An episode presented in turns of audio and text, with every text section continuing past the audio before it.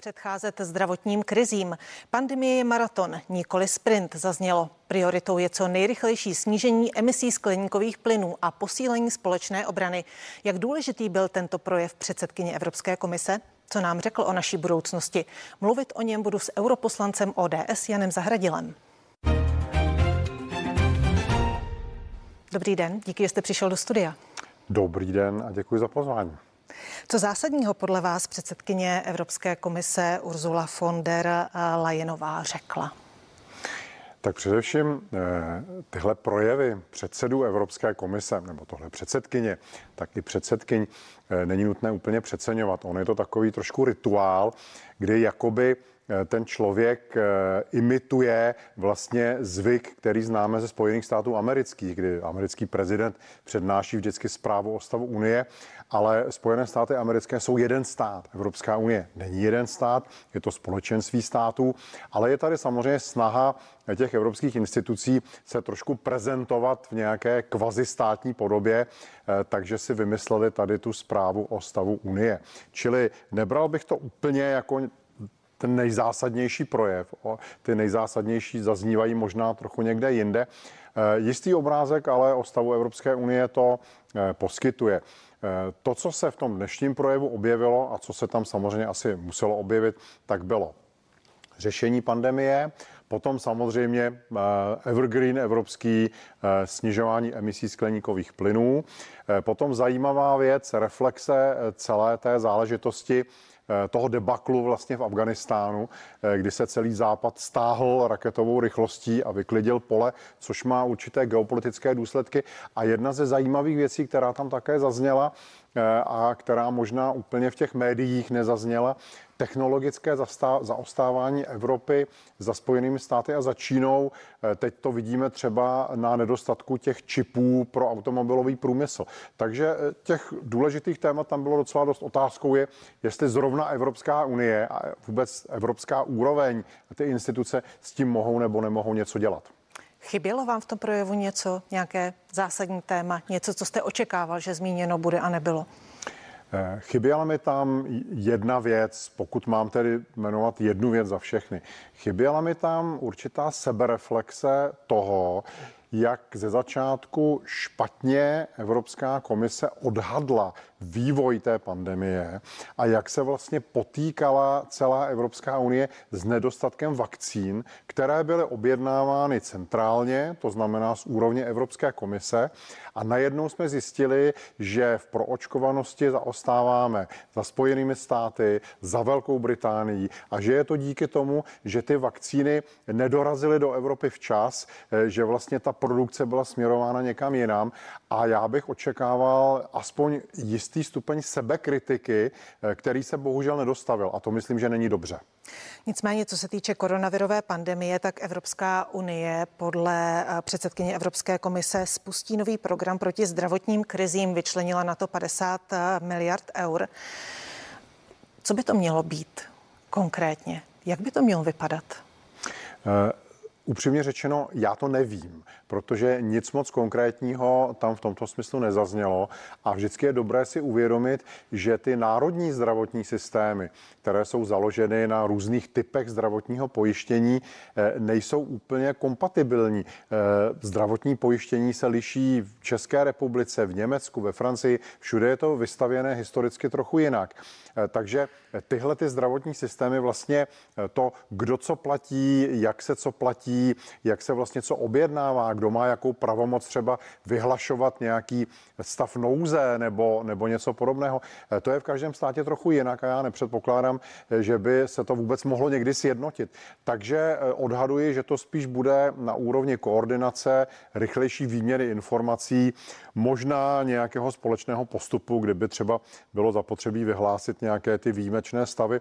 A určitě by bylo dobré se dohodnout na koordinaci eh, těch eh, preventivních opatření nebo opatření restriktivních, protože za posledních půl roku nebo rok, a já jsem se s tím také osobně setkal, vlastně v každém státě to běželo trochu jinak a e, nikdo nevěděl, když přijede někam během pandemie, e, jaké restrikce tam budou platit, jestli bude muset do karantény, jestli bude muset prokazovat bezinfekčnost testem nebo očkováním. Takže tohle to sjednotit a udělat nějakou jednotnou platformu, která by se potom automaticky rozjela, to by asi bylo dobré.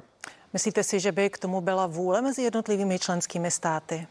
K tomuhle předpokládám ano, k této, řekněme, koordinaci. K nějakému sjednocování zdravotních systémů určitě ne, protože, jak jsem řekl, ty jsou založeny na pojištěneckých platbách. V každém státě je to trochu jinak, každý stát má trochu jinou historickou tradici, takže tam to vlastně ani eh, technicky, finančně a logisticky není možné. Předsedkyně Evropské komise také připomněla, že se Evropské unii podařilo do konce léta splnit cíl a naočkovat 70% dospělé populace. Uh, u nás zatím třeba není očkováno půl milionu seniorů. Jak vnímáte uh, to, jak na tom jsme my? Tak ten průměr asi odpovídá tomu, co řekla paní von der Leyen, že tedy v průměru je naočkováno 70% populace, ale to znamená, že v některých státech to může být i víc, v některých zase méně. U nás je to méně. U nás je to o něco méně. Já myslím, že to není úplně špatný výsledek a eh, když se člověk díval na to, jak vlastně probíhá ta kampaň k očkování a jak zhruba od toho května eh, se lidé nechávali očkovat, eh, tak myslím, že ta první vlna vlastně to, jak to lidé brali vážně, eh, že to bylo v pořádku. Teď to možná přes prázdniny trochu opadlo, eh, trochu se ta populace zrelaxovala. Možná by bylo dobré si uvědomit, že ta pandemie, ten virus nezmizel a že je skutečně zapotřebí to dotáhnout do konce na nějakou úroveň minimálně tedy toho evropského průměru, to znamená těch 70%, ale tady by to chtělo, aby vláda spustila zase nějakou trochu propagační kampaň. Mým dnešním hostem je europoslanec ODS Jan Zahradil.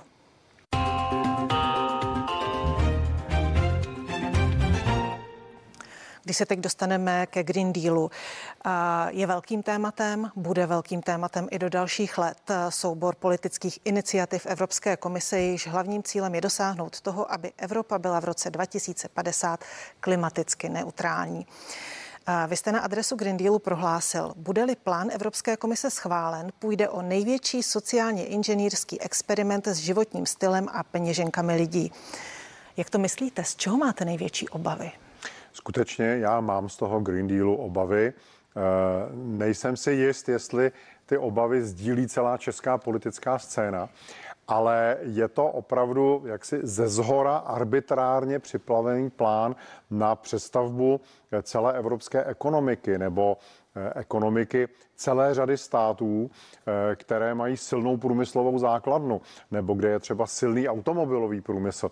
A to se týká České republiky, nejenom České republiky, několika dalších států, ale Česká republika prostě je země, která má silný průmyslový základ už tradičně z dob Rakousko-Uherska. A já se obávám, že ten tlak, eh, který teď je politický, ale i organizační, legislativní, to, co se přijímá na evropské úrovni, tak opravdu s tou naší ekonomikou může zamávat eh, že může zamávat s naším energetickým mixem, protože to je další věc, my jsme země, která se nebojí jaderné energetiky. Některé evropské země si ji naopak zakázaly. A eh, pokud my nevyřešíme nějaký citlivý přechod Eh, na ty nové technologie, eh, tak se to určitě odrazí v cenách, no a ty ceny dopadnou potom na koncového spotřebitele. Takže já se Green Dealu v tuhle chvíli spíše obávám. A mimochodem, eh, poprvé vlastně to zaznělo trochu i v tom projevu Uršuly von der Leyen, kdy se tam zmínila o těch sociálních dopadech toho Green Dealu, Eh, že to prostě není možné nechat jen tak a že je zapotřebí se tím zabývat. Takže je vidět, že už se to vnímá i na té evropské úrovni, která napřed jako nadšeně kolem toho Green Dealu tancovala a teď teda jí dochází, že eh, to nemusí být všechno tak veselé, jak oni si myslí. Proč tohle téma, o kterém říkáte právě, že se dotkne vlastně každého z nás, eh, potažmo zdražováním, proč tohle téma příliš nerezonuje před parlamentními volbami v České republice? Eh, já myslím, že je to, je to chyba svým způsobem, nebo je to škoda. Eh, nemám pocit, že by to veřejnost eh, vnímala takhle silně. Možná skutečně je tady spíš taková ta vyhrocená otázka jakoby nějakých těch záležitostí hodnocení minulosti a toho, jak se ten stát dokázal popasovat s tou covidovou krizí a jestli se tady nevytvořil příliš velký schodek státního rozpočtu. To jsou témata, která já sleduji, že rezonují v tom veřejném prostoru. Ten Green Deal moc ne a je to škoda, protože to je dlouhodobá věc, to je věc, která tady poběží nějakých 30 let a skutečně se dotkne ne jedné generace, ale více generací a to nikoliv příjemně. Takže by bylo dobré eh, o tom více mluvit a trochu více se tím zabývat. Bojí se strany a hnutí před eh, parlamentními volbami tohle téma zvednout? Eh, tak já nemohu mluvit za ostatní strany. Pokud jde o moji vlastní stranu, eh, tak jsme to téma zvedali a zvedáme ho. Dá se to dokázat na těch našich programových tezích, ale znovu říkám, mám pocit, a i když se podíváte na průzkumy veřejného mínění, co tak vlastně jakoby eh, s, s tou veřejností cloumá, nebo jaká témata upřednostňuje veřejnost, tak ten Green Deal tam zrovna moc velkou priority nehraje a znovu říkám, je to škoda, je to chyba a musíme v tom udělat víc, abychom eh, lidem skutečně, abychom je přesvědčili, že je to vážná věc. Eh, předseda vaší ODS Petr Fiala vyzval k tomu, abychom využili Green Deal jako příležitost pro inovativní české firmy. Je Green Deal i příležitostí pro českou ekonomiku? Je to příležitost pro určitý segment ekonomiky, to já nemohu popřít. Eh, bude to tedy zřejmě taženo spíš nějakými dotacemi, granty a nějakými eh, prostě platbami z těch eh, evropských fondů a z evropského rozpočtu. Ale stejně tak pro jiné segmenty ekonomiky to zase představuje hrozbu. Speciálně pro ten tradiční průmysl, pro automobilový průmysl, pro energeticky náročný průmysl, třeba pro ocelářství nebo výrobu různých průmyslových výrobků, takových těch subdodávek. Eh, takže eh, není to tak úplně jako jednoznačné nebo jednoduché, že by to byla jenom eh, jasná, zářná cesta do bezuhlíkaté budoucnosti. Má to spoustu komplikací a těmi je zapotřebí se zabývat. Podle vás je více rizik než těch možností? Obávám se a říkám to znovu, říkám to za sebe. Eh, já jsem velmi kritický k tomu Green Dealu. Já si myslím, že těch rizik v tuhle chvíli neodhadnutelných dokonce rizik, že je víc než těch příležitostí. O konečné podobě eh, té normy by se mělo začít, eh, nebo by měly jednotlivé země jednat tenhle rok. Co by si měla Česká republika vyjednat tak, aby ta rizika pro ní byla co nejmenší? Tak jedna z věcí, kterou bychom určitě měli vyjednat a měli bychom na tom trvat, je zařazení jaderné energetiky do bezemisních zdrojů, což se pořád ještě nepodařilo. A jaderná energetika prostě je bezemisní zdroj, je to významná součást českého energetického mixu a pokud se podaří dostavba nebo modernizace toho českého jaderného komplexu, tak to bude ještě významnější. Čili my se o tohle musíme starat. Pokud tady nebudeme mít tuhletu jakoby železnou zásobu, tak třeba zrovna růst cen v energetice na nás může dopadnout velice neblaze velký poprask po zveřejnění těch eh, opatření souvisejících eh, s Green Dealem eh, byl návrh zakázat od roku, 2000, do od roku 2035 prodej nových automobilů se spalovacími motory a do roku 2030 by měly podle Evropské komise fungovat 3 miliony dobíjecích stanic pro elektromobily. Vnímáte to jako diktát, anebo spíš že vlastně k tomu stejně automobilový průmysl a společnost spěje? Tak Nestalo by se to tak i bez... Uh... Zrovna, zrovna tohle vnímám spíš jako utopii. Já to vnímám jako zbožné přání. Nejsem si vůbec jistý. I kdyby jako to začalo, opravdu, kdyby se to odstartovalo a samozřejmě v některých zemích a některé konkrétně automobilky už si na tomu silně našláply, eh, tak já opravdu nejsem přesvědčen, že je něco takového vůbec realizovatelné. To je první věc. Druhá věc, a tady se vracíme k těm sociálním dopadům, Eh, dneska vlastnictví automobilu není jako nic exkluzivního, to je prostě běžná záležitost. Eh, pokud by se opravdu mělo přejít masově na elektromobily, tak se vlastnictví automobilu stane exkluzivní záležitostí, protože ta cena a vůbec jakoby možnost dopravy tím elektromobilem, protože tam jsou různé technické překážky, jak jste zmínila, ta výstavba těch dobíjecích stanic, to jsou všechno tak složité technické problémy, že se můžeme dostat do situace, a já bych se do ní nerad dostal, že vlastně vlastnictví automobilu a doprava osobním automobilem od někud někam uvnitř republiky eh, bude složitá věc a bude to svým způsobem ex- exkluzivní věc a to předpokládám nechceme nikdo dopustit. Premiér Andrej Babiš na toto téma řekl, že u nás se budou vyrábět auta se spalovacími motory dál.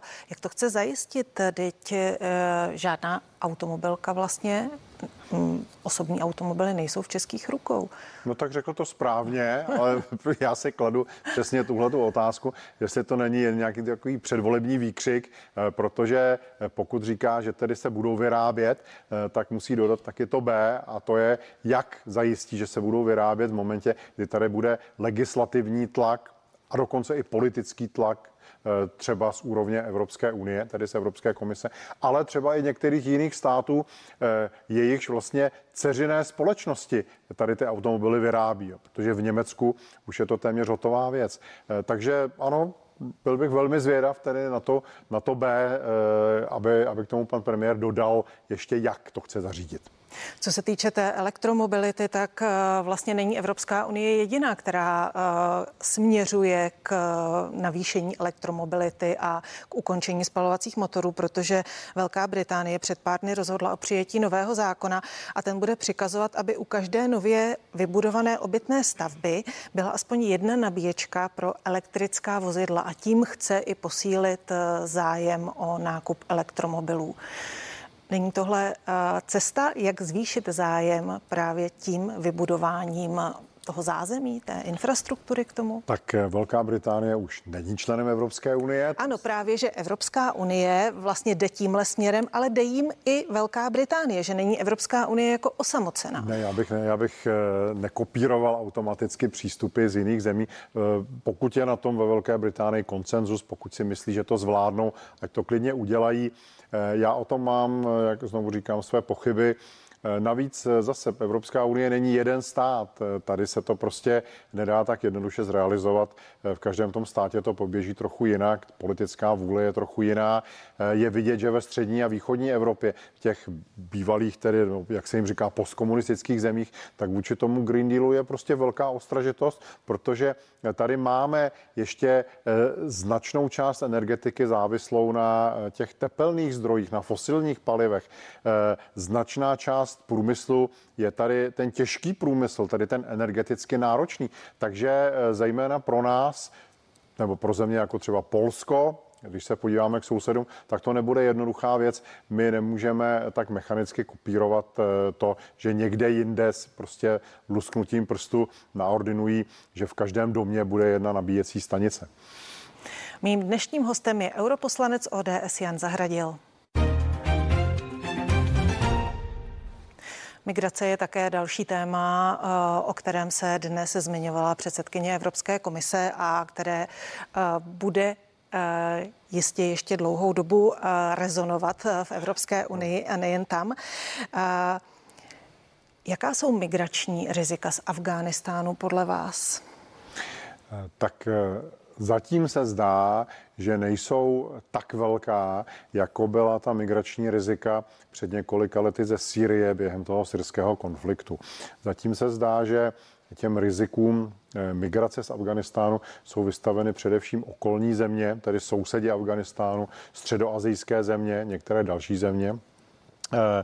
Eh, je to eh, situace, která vlastně je bezprecedentní, protože Eh, tady vlastně poprvé od pádu železné opony Západ kompletně vyklidil eh, jedno geopolitické hřiště a to bude mít eh, poměrně závažné důsledky celosvětové, s nimiž se asi setkáme až za několik let, nebo docejíme až za několik let.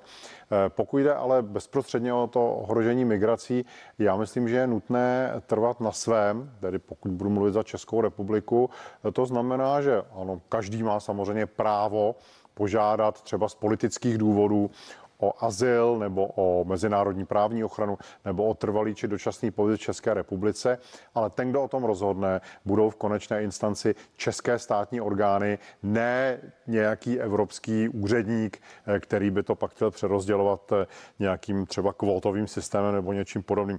To, se, to je prostě téma, které se pořád vrací do hry.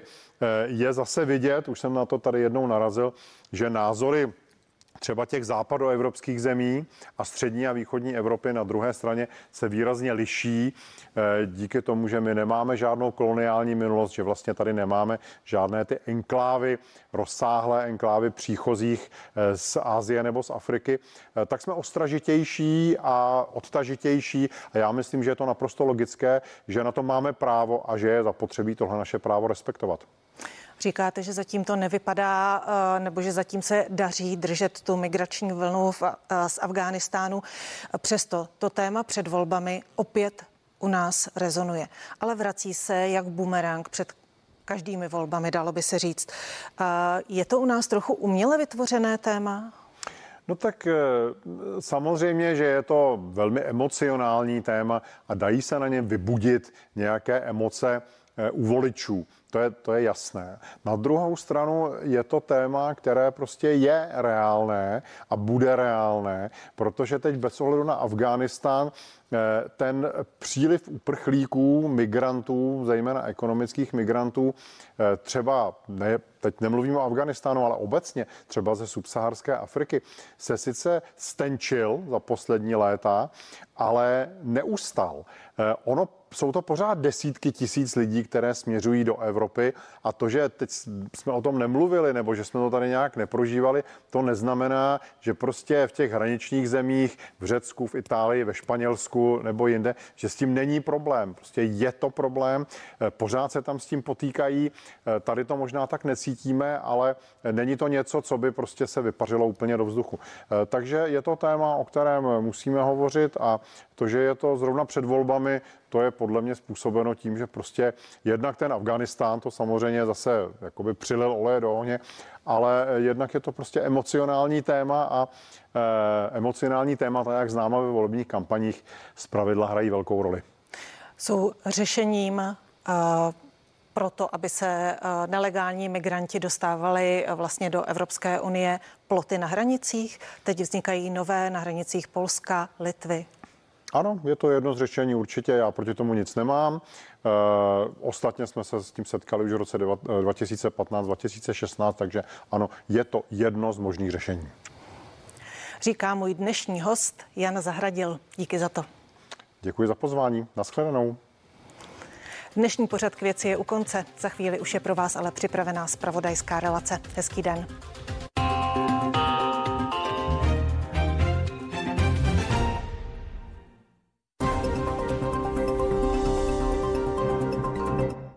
nejdůležitější